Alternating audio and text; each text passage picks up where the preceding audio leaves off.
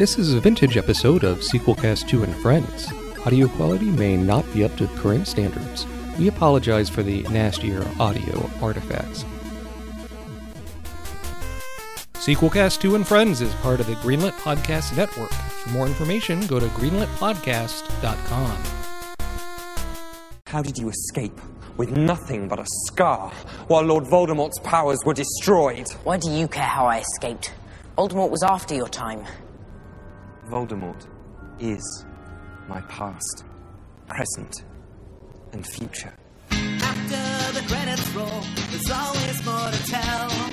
Especially when the video sales are doing really well. From shock treatment to Jason X to Police Academy 6. This is Sequel Cast. And they are unsurpassed at following a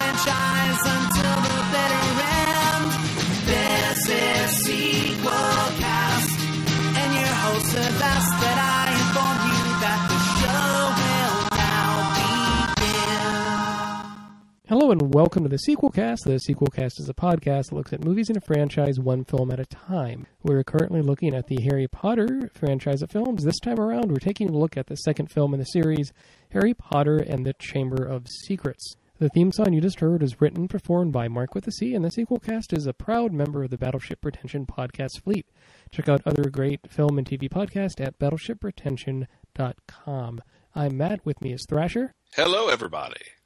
And we are talking, like I said, about Harry Potter Chamber of Secrets. This was directed by Chris Columbus, who also directed the first film, uh, produced by David Heyman, screenplay by Steve Kloves. All those technical parts are the same. Starring the regular cast of Harry Potter idiots. Uh, with Well, I'm guessing you don't have a high opinion of. I don't have a high opinion of this film in particular, no, but we'll get into that. Uh, the main new cast member is Kenneth Branagh as Gilderoy Lockhart, who um, is a, a bit of a dandy, a bit of a fop that we'll go into as we go on. The music, again, is by John Williams, although he had help from a uh, another composer to get the music done on time, since he was doing Attack of the Clones and War of the Worlds and Minority Report all around the same time uh, cinematography Roger Pratt. Uh, this was released by Warner Brother Pictures in uh, 2002 of uh, November. Off a budget of roughly $100 million worldwide, this made $878 million thereabouts.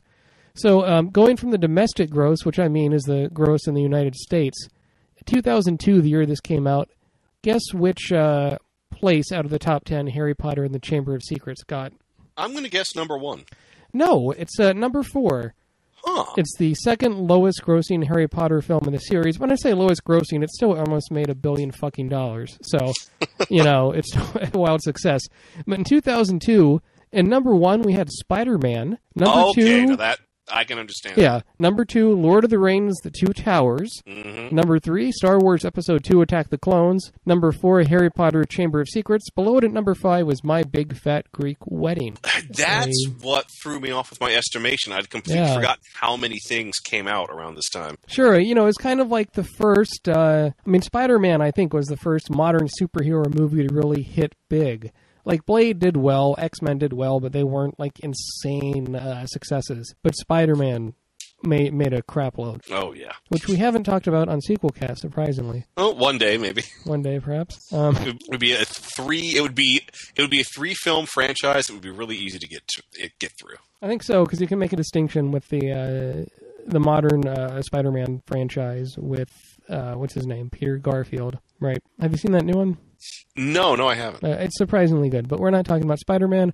We're talking about Harry Potter: The Chamber of Secrets. Like all these Harry Potter films, I never caught one of these in the theater. I saw this on uh, DVD, on DVD, trying to get into the series because my wife, who was my fa- fiance at the time when I first saw it, uh, was really into the books and stuff. So I first saw this on DVD, and probably like in uh, 2007 or so. I uh, I saw this uh, actually in the theaters, probably on its second or third week of release. I went with uh, my friend my friend Angie Angie Shearstone, who's a wonderful comic book artist. She's the creative force behind Blood Dreams. She uh, you know she needed to get out of the house and just have a nice stress relieving evening, so we went to see the Harry Potter. I do want to mention if you like like what you're listening to, please donate at sequelcast.com slash donate and check out other episodes of the Sequelcast podcast at uh, www.sequelcast.com or talk with us on Facebook at facebook.com slash sequelcast. That was a smash cut. Yes. You know, I worked in a movie theater this summer. This uh, came out. Yeah. Harry Potter Chamber of Secrets in 2002, and this was huge that year.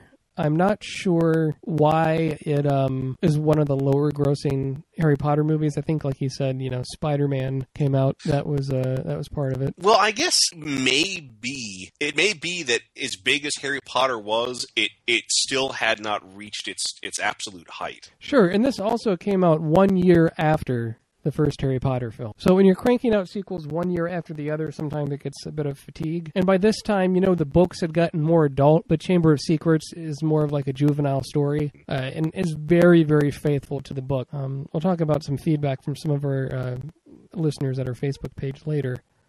But the first two Harry Potter books and the first two Harry Potter movies have very, very little that's different.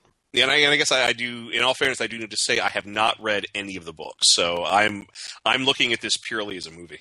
Yeah, I um have read the entire uh, book of Harry Potter: The Sorcerer's Stone. The first one, I'm trying to read them as I get along to get caught up, which I think will be increasingly impossible. But I managed to read about 100 pages or so of uh, about a third of Harry Potter Chamber of Secrets, and I got like a British version of the book for some reason and it's a reprint and the cover is a, a photograph of a cloud superimposed of a car superimposed on top of clouds Well, is that, isn't that the whole intro though to the movie? Yes, is they is. to, Harry misses the train to Hogwarts because of his bumbling uh, human relatives, and so uh, he has to hitch a lift with the Weasleys on a flying car. he does i mean the thing i don't get is okay yes hogwarts is a school they go to school when it's in session but harry potter's life uh, with all with all the muggles you know with the with the with um not the weasleys what is it? The the dursleys right? Mhm. is so miserable. Why doesn't he stay in hogwarts as like hagrid's assistant as like the piss boy? Well, yeah, you you'd think that you could get like a Hogwarts internship, yeah. Although you know may, maybe they just have to. Because I, I, I, looking at it, it, it looks like there's like three months between sessions at the school. I can only imagine that it takes three months to repair all the damage done by a typical year at Hogwarts. I mean, it's almost a formula in these early Harry Potter films, kind of like the formula in a James Bond film, where in James Bond, you know, they all start out pretty much an exciting adventure, and then James Bond goes back to uh, to talk to to get debriefed by M and Q about what gadgets he's using in what country to overthrow which uh, crazy madman or dictator or what have you. And in this, you got to have like the goofy, bumbling um, slapstick with with the Dursleys, and oh, Harry Potter's going to do a magic trick and make him look stupid. which which is it is sort of a it, it gives me such mixed feelings though because on the one hand harry is treated so badly by them that i do want to see him use his magical gifts to, to get one over on his on his relatives but at the same time it immediately creates such a disproportionate ro- like power relate power exchange that i actually feel in in those moments when he does use magic on his relatives, I feel more sympathy for his relatives than I do with him. Why? Well, it's just that it, it's it's just uh, uh, in those moments I immediately realize why the Dursleys treat him so poorly. There's very good reasons why they don't want him to use magic because he inflates them and, and does weird things to them. I mean, yeah, it's like they basically have a kid that they consider a, a freak, who they're they're embarrassed by. I mean, you, you could make this is a bit of a stretch, uh, but you could make a comparison of like a family that has a, a healthy, normal kid, then they have a kid that's special needs. That's a greater burden upon the family. Not that that kid is bad. It's not the kid's fault of um of their health or physical uh, requirements or whatever. Am I making any sense here? No, no, you are. And so, like, it's a it's a burden that was thrust upon them. You know, this child was at their Harry Potter was at the Dursleys' doorsteps, and they don't like magic anyway. They think it's all kind of mysterious. They never liked Harry Potter's parents to begin with, so you know they got to watch their their uh, fucking kid. But the, but the thing is, like, th- th- their reactions to magic are perfectly understandable because the only time they ever see magic is when it's being used against them in a hostile way. That's the case. I mean, I, I do think in the beginning, one thing I, I like this time around is you get the introduction of Dobby the house elf. Yeah, Dobby is is a very, very well done, completely artificial character. And I have to say, you know, when I saw the film, I'm like, well, that that's a bit that's a bit dark. That's a bit of element of uh, S and M, you know, which is ostensibly a children's film. And then I read it in the book, and like word for word, it's basically the same as in the book. And I'm like, wow. And maybe because you know it's a it's a British book originally, um, maybe they, they have more darker stuff in their children's stories throughout history. You know, uh, I'm not sure what it is, but it's certainly uh, off the beaten path or off the beaten goblin, should I say? Well, it- also it, it's another sort of strike against this magical world Harry Potter is a part of, because in this magical world there's slavery. Yeah, and in the books, they they um, you know I haven't read all the books yet, and I'm trying to get caught up in time for LeakyCon, which hopefully there'll be a uh, live sequel cast recording in front of an audience at LeakyCon, but that's a negotiation, uh, so we'll have to see. Um, that being said, my according to my wife Ivana, in the books the the goblins kind of go throughout all the later books, and it's sort of a parallel to um, like slavery and also like the gay rights movement with the story of the the house. Are they goblins or elves? I think I got that wrong. Other elves. Okay, house elf, but they look like a goblin to me. They don't look pretty like I think of like a Tolkien uh, sort of elf. Well, even yeah, they're kind of an old school Grimm's fairy tale elf. Uh, although at the Yeah. same time, because like the, the the Gringotts aren't those gnomes, You're right. and and, and they look more like uh, The they, pointed they look nose. more like like goblins. yes. Although actually, this is something that, that I knew we were going to have to talk about, but um, but like racism and classism in the Harry Potter films. That that is certainly there. It's a thing that was in the first movie, and it's again in the second film with the Weasleys. How they don't have very much money. Well, no, it's not that. It's the Weasleys are a stereotypical Irish Catholic family, Oh, with the red hair. Const- constantly breeding. Uh-huh. Uh, you know, lot lots of kids. Uh, they live on hand me downs. Uh, tousled red hair. Good catch. And you know, in this one, you get introduced to the the father of the the Weasleys. Oh, jeez, what's that? Act, what's the actor's name that plays the dad? I I don't recall. Uh, I'm going to look at my research. Uh, Arthur Weasley is the the character's name, and you know he's like basically um, a government employee of sorts for Hogwarts, in that he's part of like this division that if a magic item is taken into um, you know where normal humans live and normal humans find out about it, he has to cite them for violations and, and retrieve the magic object in question. See, I want to see. I want to see a uh, a procedural that takes place in the Harry Potter world, all about that division of the Ministry of Magic. That'd be a great uh, collection of short stories, wouldn't it? Yeah. Arthur Weasley goes to Arthur Weasley requisition number seventy six. Which actually, now do they ever say exactly that that's what his job is at the Ministry of Magic? Because I remember, I for some reason I distinctly remembered not knowing what his job was and asking lots of people. They do, but in the books you have to pay more attention. It's not. I mean, it's more of a folk. It's a bit of a focus in this film because Harry Potter. You know, the the house elf at the beginning comes to Harry Potter and says, "Hey, you can't go back. To, I won't tell you who sent me, but you can't go back to Hogwarts." Cause if Harry Potter goes to Hogwarts, Harry Potter will die.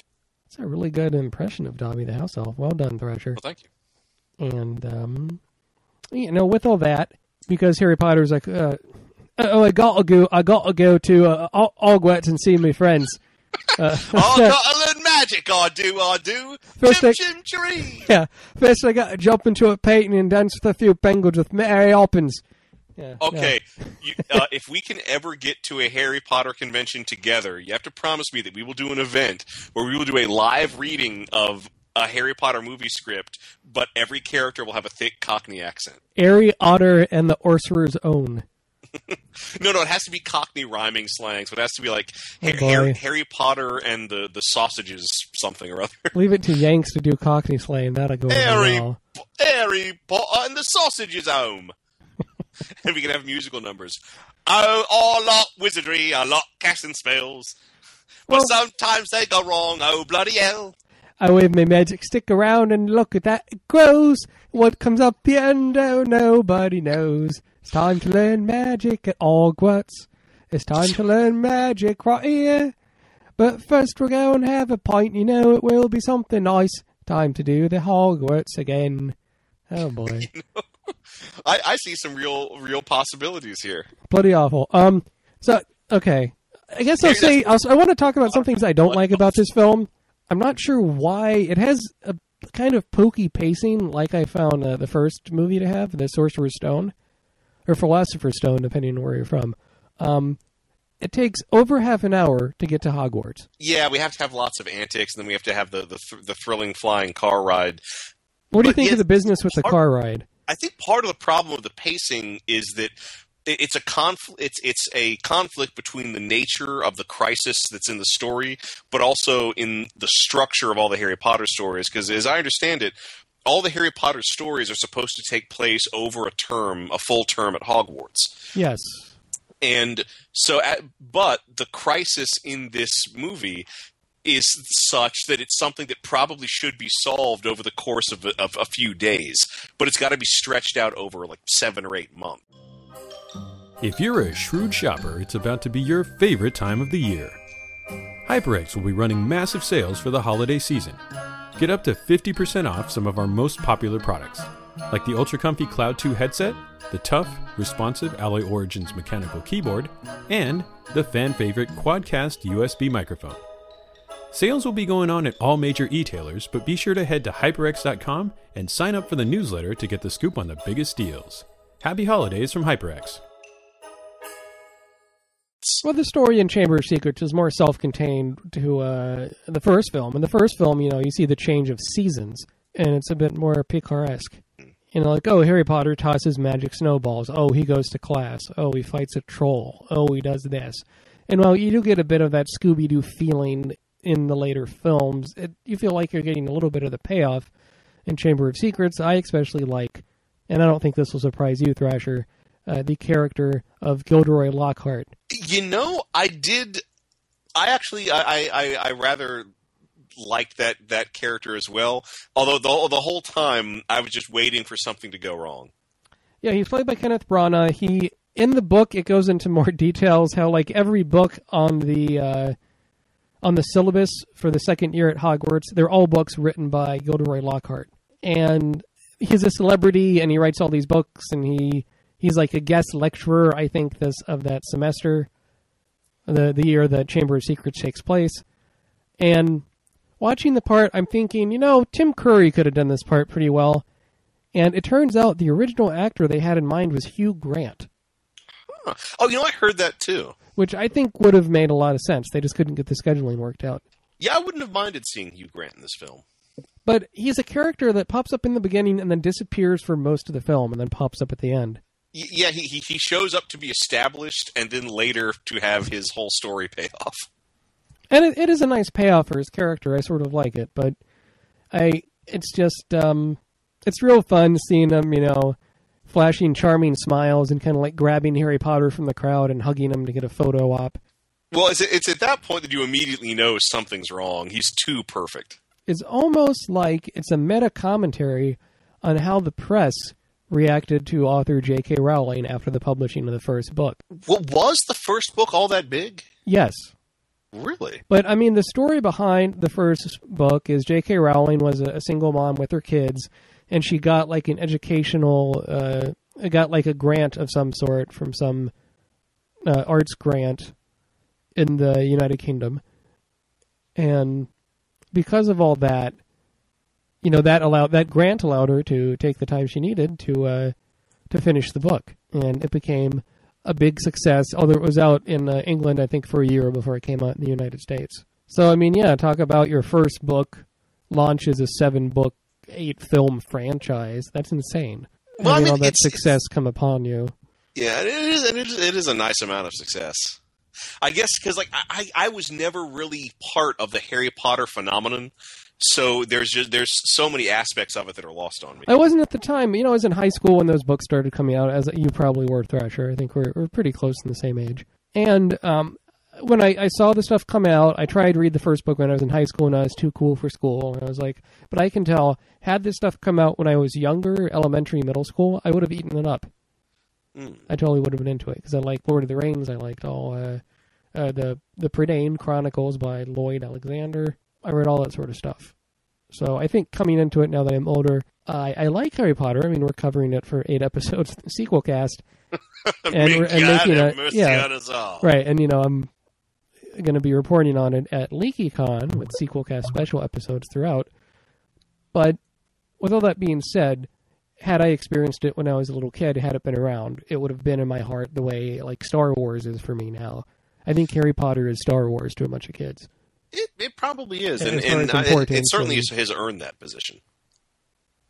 I think so too. And uh, with um, Chamber of Secrets, I, I've blabbed about this for quite some time, Thrasher. What's something you'd like to mention about the film? It might have been a while since you've seen it, but Well, um, that uh, one thing that really stands out. I I really do like I I do like mysteries. I love mystery stories. I love I love movies about mysteries, and, and that that is what what the Chamber Secrets is. It's it's it's Harry Potter and the gang trying to solve a mystery and and beat the bad guys to a MacGuffin. Uh, but it was so it, it was a weird mystery to to watch unravel because again, not being familiar with J.K. Rowling, I have no idea how lit, how like mythology or fantasy literate she is. So like once people start being turned to stone, I'm immediately like, okay, what mythological creatures exist that turn people to stone? And as I'm watching the movie, I'm just going through this rolodex of assorted mythological knowledge in my head. You know, tr- try, trying to stay one step ahead of the movie, but also wondering, well, does she know about this obscure Dutch monster that turns people to stone? Uh, you know, because I guess that Mm, that's a, yeah. that's one thing that I, I really appreciate in my favorite fantasy works. In my favorite fantasy works, they establish very early on exactly how magic and the supernatural works. Uh, and I think in lots of ways this is really, really necessary. It can really kill the tension in any fantasy story when you can say, well, why don't they just use that magic they're always using to solve the problem? I think also, like you said, the creatures have a basis in cultural and mythological history. It's Yeah. not like in the world of Harry Potter, there is a raccoon that poops out ice cream cones. you know, it's like silliness for silliness sake. And I mean, there is a lot of humor in Harry Potter, but you, it, all seems to be building towards something. You know, I when I saw the Phoenix, I knew immediately that it was going to be used for resurrection. Oh yeah. Well, that's that's another thing. There's lots of things in this movie that are really, I, I guess, obvious. Like for for instance, when when Harry Potter finds the the journal of Tom Riddle, and the moment I saw that name, Tom Riddle, that has to be an anagram for something. And it is. Yeah, Oh yeah, and like that, like just but like the moment it showed up, anagram. And the and the only thing that stopped me from solving it is that I didn't have a pencil and paper with me in the library to write it down and to, to play with the letters. And you can just plug it into your nearest anagram generator. but yeah, but just like the the movie's kind of full of, of little things like that, and it also, it, it but that's but that's a, actually is one of the things that that bothers me with all of the Harry Potter movies that I've seen. I, I they never really establish how magic works and what its limitations are, and so as a result, I'm like, well, if there's a mystery that needs solved, why can't you just peer into a crystal ball and solve the damn mystery? There's I just think, there's just all part these of it is and it's like it's a fantasy, but and also in, in some sense it's a children's book, and you want to have it where oh these kids know how to solve these issues the adults can't because they're clever, right? But again, but like, but it's it's like you know we, we that because no limits have been set on what magic can do. It's like, well, why doesn't Hermione just go into the library and research a divination spell and and and just magic the answer?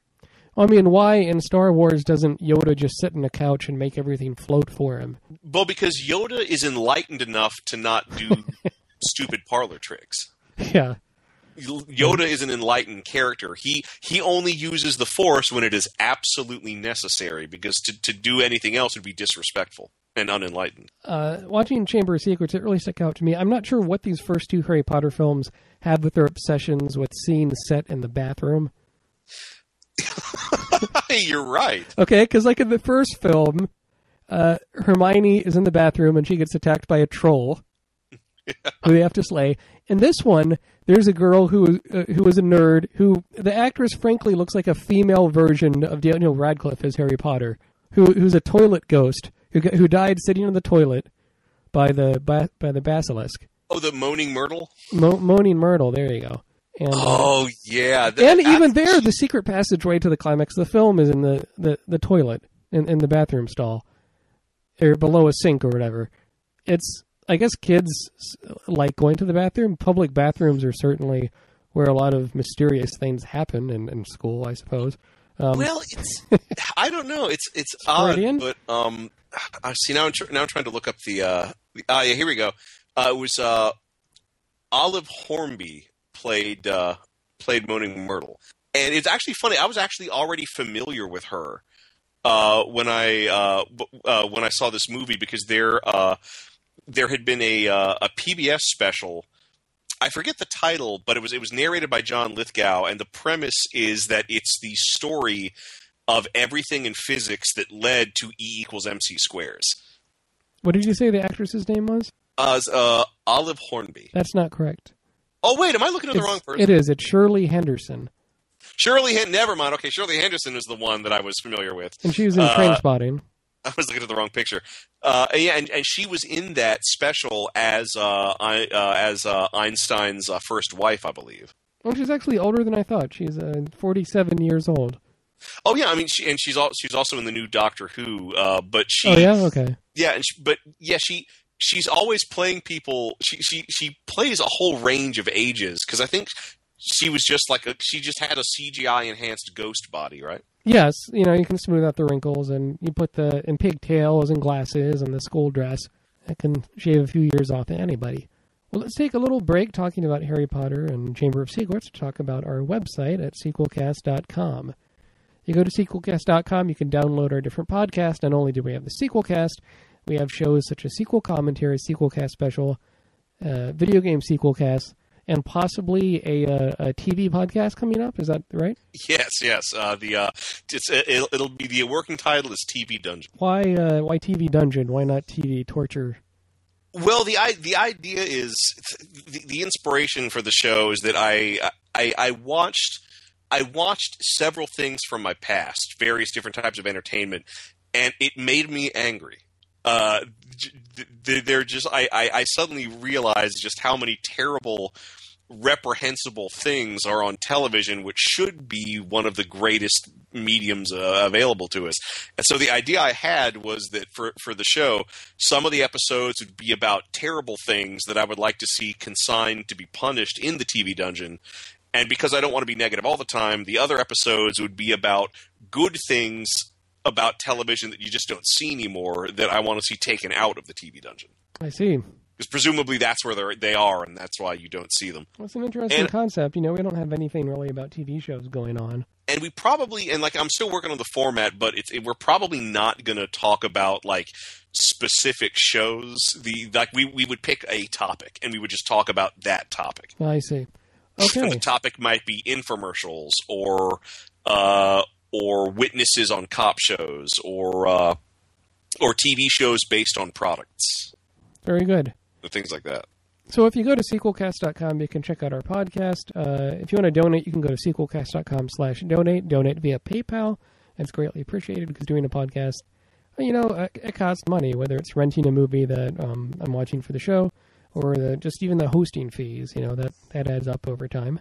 And hey, our beaks aren't going to wet themselves. They're not going to wet themselves. Also, if you want to, you know, watch, uh, rent a movie as an Amazon streaming rental on your computer, we have links to that because we're Amazon affiliates, and they're reasonably priced, like between one ninety nine and two ninety nine.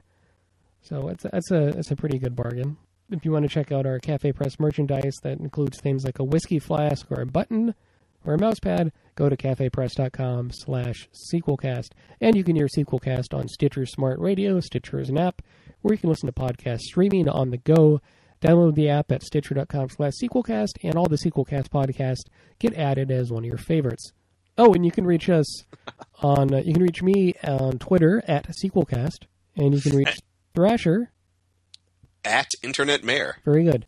So back to our discussion of Harry Potter and the Chamber of Secrets. Uh, I think I find the spider scene near the end of the film very frightening. Yeah, they they were the best CGI spiders we were going to see until Shelob showed up in uh, the final Lord of the Rings film. Yeah, the next year. That's true. And you get all this backstory in the film about Tom Riddle, where he's revealed to be Voldemort's real name when he uh, was a kid, a student at Hogwarts many years ago, and he had a relationship with, um, you know, kind of blackmailed Hagrid, which caused Hagrid to be expelled from the school. Video Death Loop is a show where we watch a short clip on loop until one or both of us can't take it anymore. Each week, one of us picks out a video the other does not know about to their dismay. Video game cutscenes, TV show openings, music videos, and occasional horse videos are just some of the clips we've ran, and we're five seasons in. Check us out every Friday. Come on in, take a seat. What are you having? Well, of course I've heard of Hair of the Dogcast. That's the podcast that talks about video games and beer. For all of the latest gaming headlines, craft beer reviews, retro games, modern games, series retrospectives, console studies, and on occasion, extremely hungover discussions on the lore of Kingdom Hearts, make sure to check out Hair of the Dogcast, part of the HyperX Podcast Network. You're a shrewd shopper, it's about to be your favorite time of the year. HyperX will be running massive sales for the holiday season. Get up to 50% off some of our most popular products, like the Ultra Comfy Cloud 2 headset, the tough responsive Alloy Origins mechanical keyboard, and the fan favorite Quadcast USB microphone. Sales will be going on at all major e-tailers, but be sure to head to hyperx.com and sign up to the newsletter to get the scoop on the biggest deals. Happy holidays from HyperX. What do you think of all that backstory? There was a lot of it, and just the way it was revealed, I I didn't much I, I didn't much care for it because because in the end, I really I really want Harry Potter and his gang to solve all these mysteries. And I feel like they kind of solve the mysteries, but then in the end, Voldemort's young Tom Riddle ghost just delivers all this exposition. It's a big exposition dump. If you think it's bad in this film, just wait till we get to Harry Potter and the Half Blood Prince, where it feels like half the film is a flashback of more Well- Tom Riddle delights.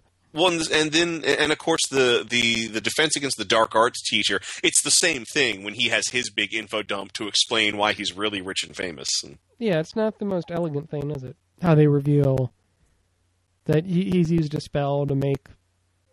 You know, he's like a cad. All his stories or stuff other wizards have done, but then he casts sort of like these finely tuned, forgetful spells to make the wizards not remember that they did these things. which, which is again, it's it's it's weird. It's like it, it's one of those things where I really wish they would set for they would firmly establish what magic can and cannot do because.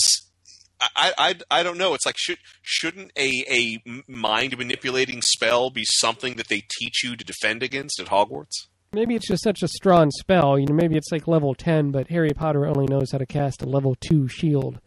Well, well actually, if, if we're if they're using the classic D and D spell structure, uh, it, it's gonna go it's gonna go up to nine. There are are no tenth level spells.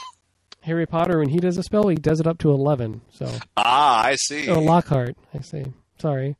Um, I don't know He's why I'm apologizing. I have to apologize for everything. Okay. Uh, Harry Potter Chamber of Secrets. Any last thing you want to talk about the film? I don't think the climax in this is as interesting or exciting as what you saw at the end of Sorcerer's Stone. But I mean, Well- it's similar in that Voldemort is in a different like form. He's in a reincarnated version of his 16-year-old self. Well, I mean, I I will I, I will admit when when the when the basilisk gets released and they have that final showdown, I did find that to be pretty thrilling. Hmm. But I didn't I didn't exactly enjoy the journey that that I went on to get there. The special effects in this one are notably better than the first one. Um, No, again, Dobby is one of the most brilliantly Oh, yeah, realized uh, artificial characters. I mean, he he looks real, just and, like every little every little motion, every little floppy thing on his ears, just really makes him more real. and look in the detail and the subtlety in his movements and the shadows on him. And in A Chamber of Secrets, which came out in 2002, compared to just three years prior in '99 with Phantom Menace and Jar Jar Binks, right? Well, the oh, and actually, speaking of, I guess you know what? That's the thing. I enjoyed Dobby and his arc in this movie better than anything else in this film, and and I do love that bit at the end with uh, with where Harry Potter you know, tricks Malfoy into giving Dobby clothes, which then makes Dobby free.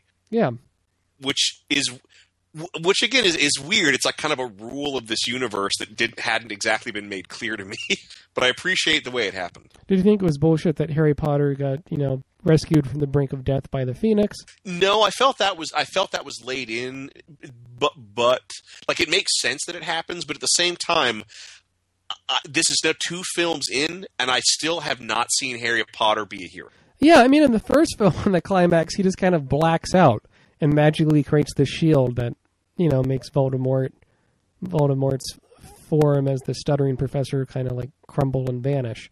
And in this one, it's more of a direct fight with the the lizard, but yeah, he hasn't had any kick-ass spells to his roster yet. Um, ready to rate the films? I believe I am. Okay, we rate films out of five stars here in the Sequelcast. Um, Harry Potter and the Chamber of Secrets. I don't think it's as good as the first movie. I think the special effects are are notably better. It's certainly setting up the darker tone that really comes in more into play with uh, the films going forward. I give Harry Potter and the Chamber of Secrets three out of five stars. I don't think this is a film that needs to be over two and a half hours long, which it is at 161 minutes. I'm I'm gonna have to echo that. I'm giving it I'm giving it three stars for for everything that I like about this film, such as such as the the mystery and everything with Dobby and whatnot. There's just lots of there's just lots of dead weight that I think and antics and things like that that I really feel slow it down and prevent it from being a really great film. I do want to say we did have a, a note from uh, listener Ryan Haas, who was a guest on our video game Sequelcast Mario Brothers episode. Yes. He was uh, pointing out that this uh, the second film, Chamber of Secrets, is the last film in which Richard Harris plays Dumbledore, Oh yes. which is um, really too bad. I mean, he was very old at the time he even took on the part in the first movie, but he has a, he has a great warmth to Dumbledore that I don't think we get from uh, Michael Gambon in the other films. What do you think of the other Dumbledore? I I don't really have any strong impression of, of the later Dumbledore. In the trailers that- for the other films, it shows Dumbledore shouting a lot. Harry Potter, you you violated your curfew. Now the dragons are going to take over Hogwarts. Harry Well- Potter. There's lots of that's the one thing actually I've noticed in all these films. There's lots of people saying the protagonist's name, Yeah. Mister Potter. That would be a fine drinking game, don't you think? Taking a shot of something every time they say the name Harry Potter. Would, would we survive? but because that's the thing. No, like uh, very few people just call him Harry. It's like a full name situation throughout most of the film. I kind of wish someone would call him Harold Potter. Uh, uh, it might be Harry. Might be short for Harrison. If if Harrison Ford was Harry Potter, give me back my wand. He he would cast the no no in the fight. He cast the spell first. He'd just look really grumpy at Voldemort, and Voldemort would crumble, and he'd walk on. Instead of a magic wand, he has a magic whip. I don't have time for this. I don't have time for this shit. okay, so now we're going to do our segment Pitch a Sequel, in which we pretend there's not a sequel to this film or book ever made. And um, so, what I think I would do is it's Harry Potter's third year at at Hogwarts, and he, he meets up at the beginning with uh, with Dobby, and it'll be kind of like a Freaky Friday scenario. Harry Potter and Dobby switch bodies. That's right. Harry Potter, he feels a big weight, a big burden. He's begun bec- becoming sort of, you know, a younger teenager, being like, "Oh, being a wizard sucks. I I, I want to be a house elf like Dobby." And Dobby's like, "Ooh, I, I want to be Miss Master Harry Potter."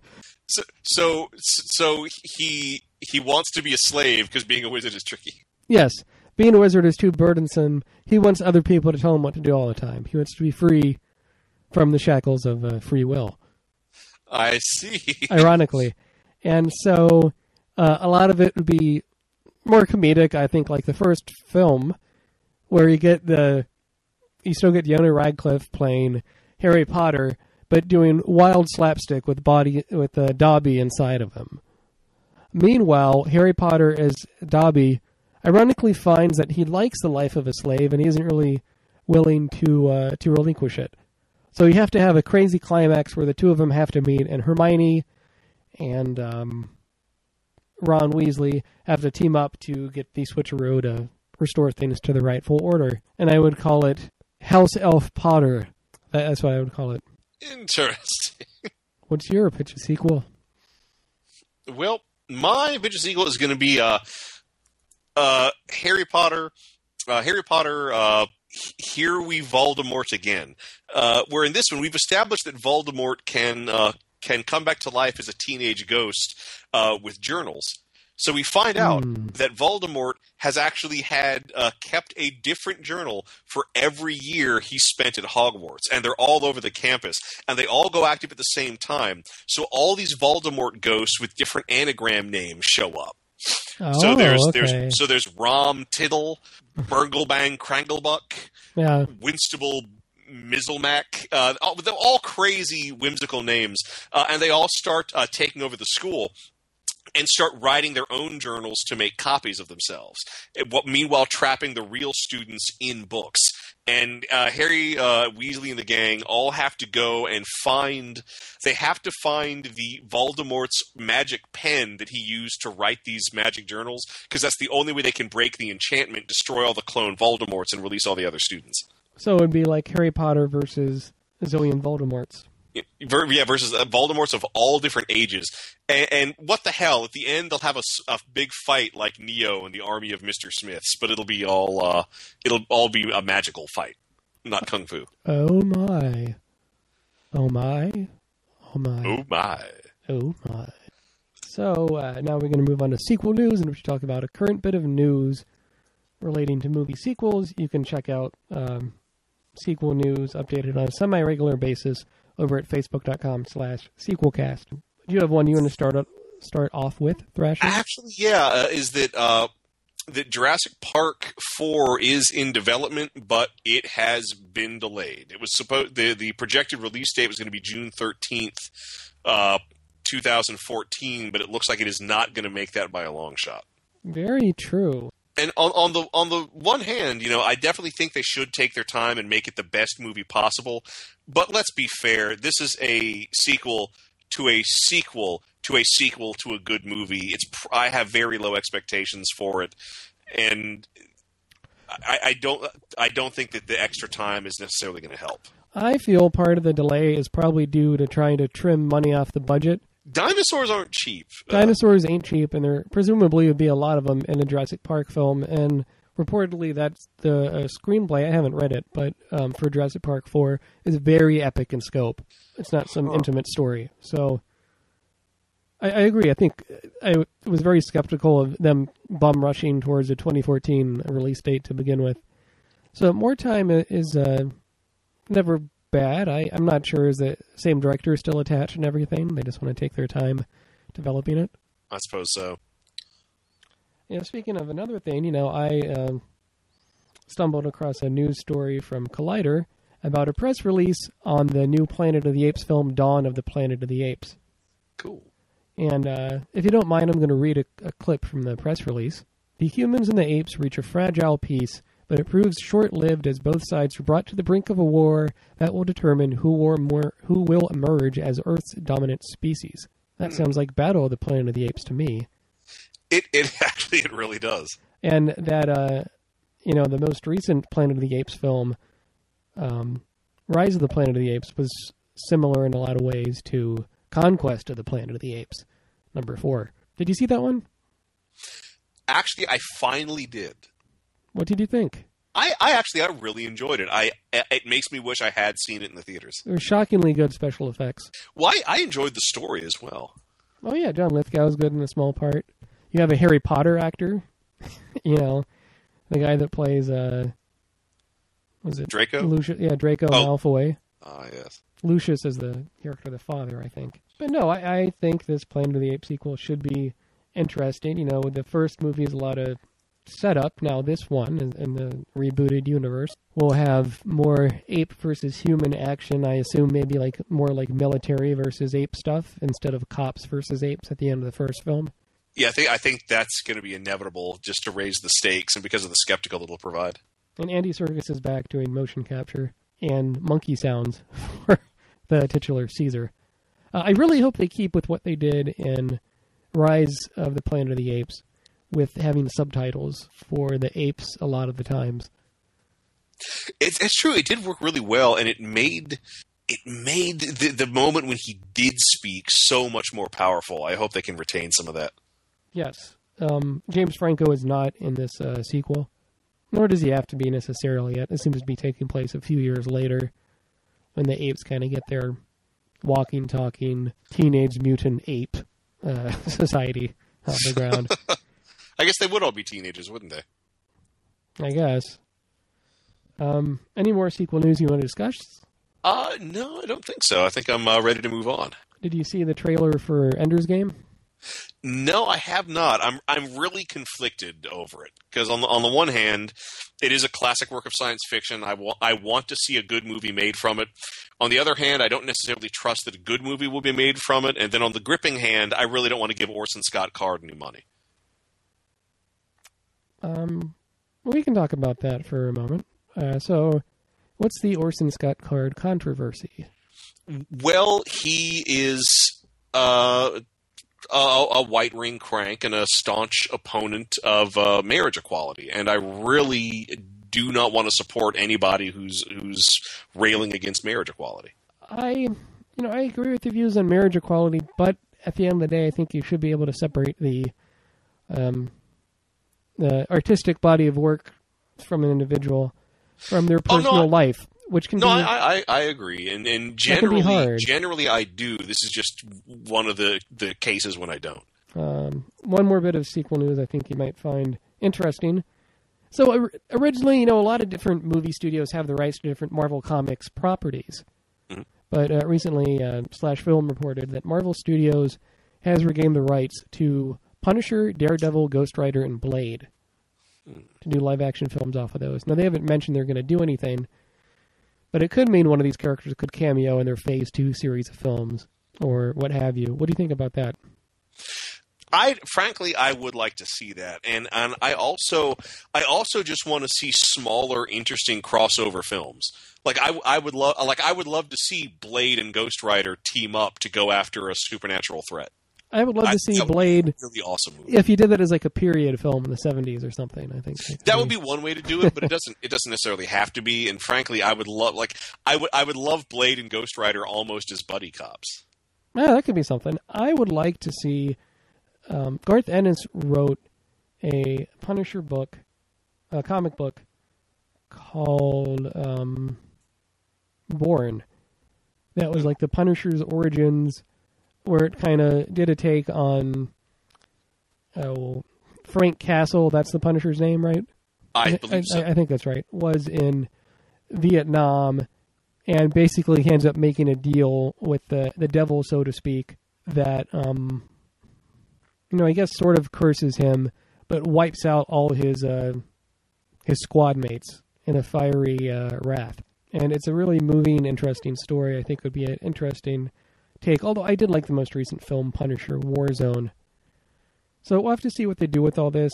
Um, you know, currently the the big comic properties that are not at Marvel Studios, which you know is part of Disney, is uh, X Men is at Fox, Fantastic Four is at Fox, Spider Man is at Sony. Are those the big ones? I think so. Yeah, um, I'm probably missing something somewhere in there, but those are the main ones. Okay, so now on to what you're watching. Thrasher, what you're watching? Oh man. Okay, so this past weekend I found an awesome Mario Bava film on an online streaming service. Uh, it's called uh, Black Sunday, also also known as the Mask of Satan. Now, is this uh, when is this from? 60s, 70s? Uh, I believe it was the '60s, but I'm gonna actually I'm gonna look this up right now to make sure I'm getting it right. Can you explain who Mario Bava is to our listeners? Uh, Mario Bava was a was this brilliant uh, Italian uh, horror filmmaker. He made he just had a wonderful body of work. Uh, he he directed all kinds of horror films. He was also one of the pioneers, if not the inventor of the giallo genre, which is what when it was brought over to America would become uh, the slasher film. Oh, here we go. Uh, Black Sunday uh, was uh, made in 1960. Wow, okay, so one of his older pictures. Yeah, and it's really cool. It's it's you know it's it's a uh, it's a period piece. It takes place uh, late in the Napoleonic Wars, or possibly just after the Napoleonic Wars, there's a couple of statements. They never flat out really give you a, any dates, but some characters make some comments about Napoleon that lets you kind of figure out when it takes place. But it, like it opens with this awesome like execution being done by the Spanish Inquisition of a supposed witch and her lover, and it's just a gruesome way that they're executed, which you know uh, before they're which like culminates with this uh, mask with nails built into it, the mask of Satan being hammered onto her face. Ooh.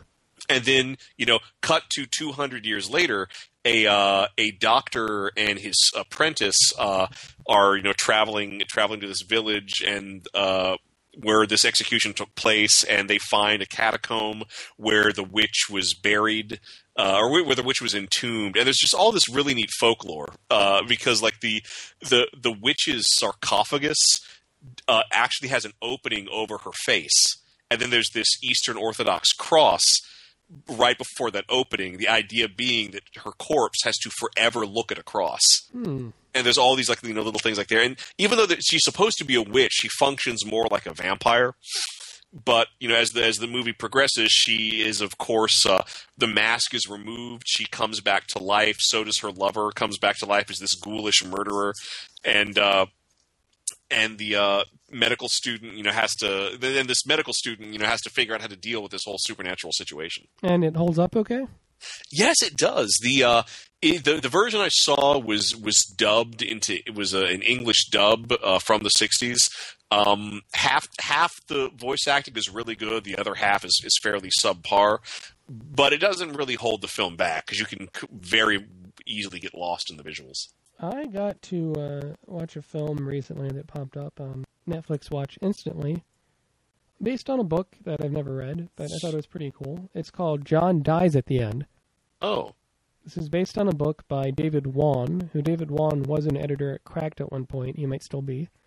Um, it's directed by Don Coscarelli. oh, you should- You should know that name. Yeah, Phantasm and Beastmaster fame. And this movie, uh, the only name actors in it is Paul Giamatti, plays the supporting part. Uh, so does Clancy Brown and Angus Scrimm, and Doug Jones. But there are the two leads are uh, Chase Williamson, Rob Mayes, and they're not really well known. They're sort of younger actors, but it's a very surreal story that I think of it as sort of like a a scary, like gory Ghostbusters almost. Mm. But it's like there's a drug that's called soy sauce because it, it looks like soy sauce. It's like black and thick, and when you inject yourself with it, you gain the ability to know a little bit what's happening in the future, but you also it sort of like enhances your natural skills, but it also makes you really hallucinate. And so like there's monsters all around, but you can see them when you inject this drug, and it makes everyone think you're crazy and paranoid. It's really hard to describe, but I found it really entertaining. It doesn't make a whole lot of sense. Um, before the novel was a novel, it was a website with a bunch of these like random like first person journal entries. I kind of formed the the plot of the story. Hmm. So I, I would recommend it. I think you'd get uh, a kick out of it. But it's really weird and just expect it to be surreal. Don't expect a whole lot of logic in there. okay. And uh, sadly, the film didn't do that well in theaters, but it had. Well, as I understand, it barely got a release. it barely got a release uh, worldwide, sadly. And, you know, this is the first film that Don Coscarelli has done in a decade. He hasn't done a feature film since Bubba Ho-Tep in 2002. One of my favorites. Aside from uh, an episode of Masters of Horror, he hasn't done anything in between that, and John dies at the end. So he's uh, per- currently, I guess, planning a sequel to Boba Ho- Hotep called Bubba Nosferatu. Yes, I I've so wanted that to get made. So I hope that gets made. I don't. Bruce Campbell, I guess, is not going to be in it. We'll have to see what will happen with all of that. Anything else you've been watching you want to talk about? Uh, nothing, nothing of any significance. I've I've been mainly writing and driving myself crazy, getting everything ready for Origins. I've, I've had very little time to actually watch anything. Yeah, I've been. I need to wrap up my first draft of the um, the writing for this um, iPhone game I'm working on. And Very cool. I guess I'll tease it because you're working on some artwork for the title screen, I think. Indeed. Um, so the original, it's like a choose your own adventure kind of game. The original title I had in mind for it was uh, Victoria Frankenstein and the Quest for the Monster Parts, which is both wordy and not a very good title. Um, what I'm thinking the title now might just be Frankenstein's Daughter. Actually, I believe there there was a Universal Frankenstein movie with that title. Uh, there, Well, there was no, no, there was Dracula's. Oh, there's that. There was also a movie called Dracula's Daughter, or it could also be Daughter of Frankenstein. I'm not quite sure. Uh, so I've been spending when I get that rep when I get that finished, I will have spent three months writing a rough draft. That although it's not that many pages, there's like several multiple choices to make on each page. So it's a lot of detail, if not especially long. So after that, the next step will be is uh, on my um, Mac Mini computer with uh, GarageBand. You can do. Uh, you can use GarageBand to program games. I'm sorry, I don't mean GarageBand. It's called Game Uh, I was Salad. confused 'cause I was about to boot up GarageBand and start trying to figure out how to make a game. Uh, Game Salad, Ah. which Game Salad is free, but um, to submit something to the Apple Store, I think you got to pay hundred dollars for a one-year membership in their developer program. Anyway, hopefully you haven't stopped listening to the show. Uh, hope you've listened to this discussion here in the Sequelcast of Harry Potter and the Chamber of Secrets. Tune in next week where we discuss Harry Potter and the Prisoner of Azkaban. Uh, if you want to donate to the Sequelcast, you can do so at sequelcast.com slash donate if you like what you listen. For the Sequelcast, this is Matt. I'm at sequelcast on Twitter, This is Thrasher at Internet Mayor.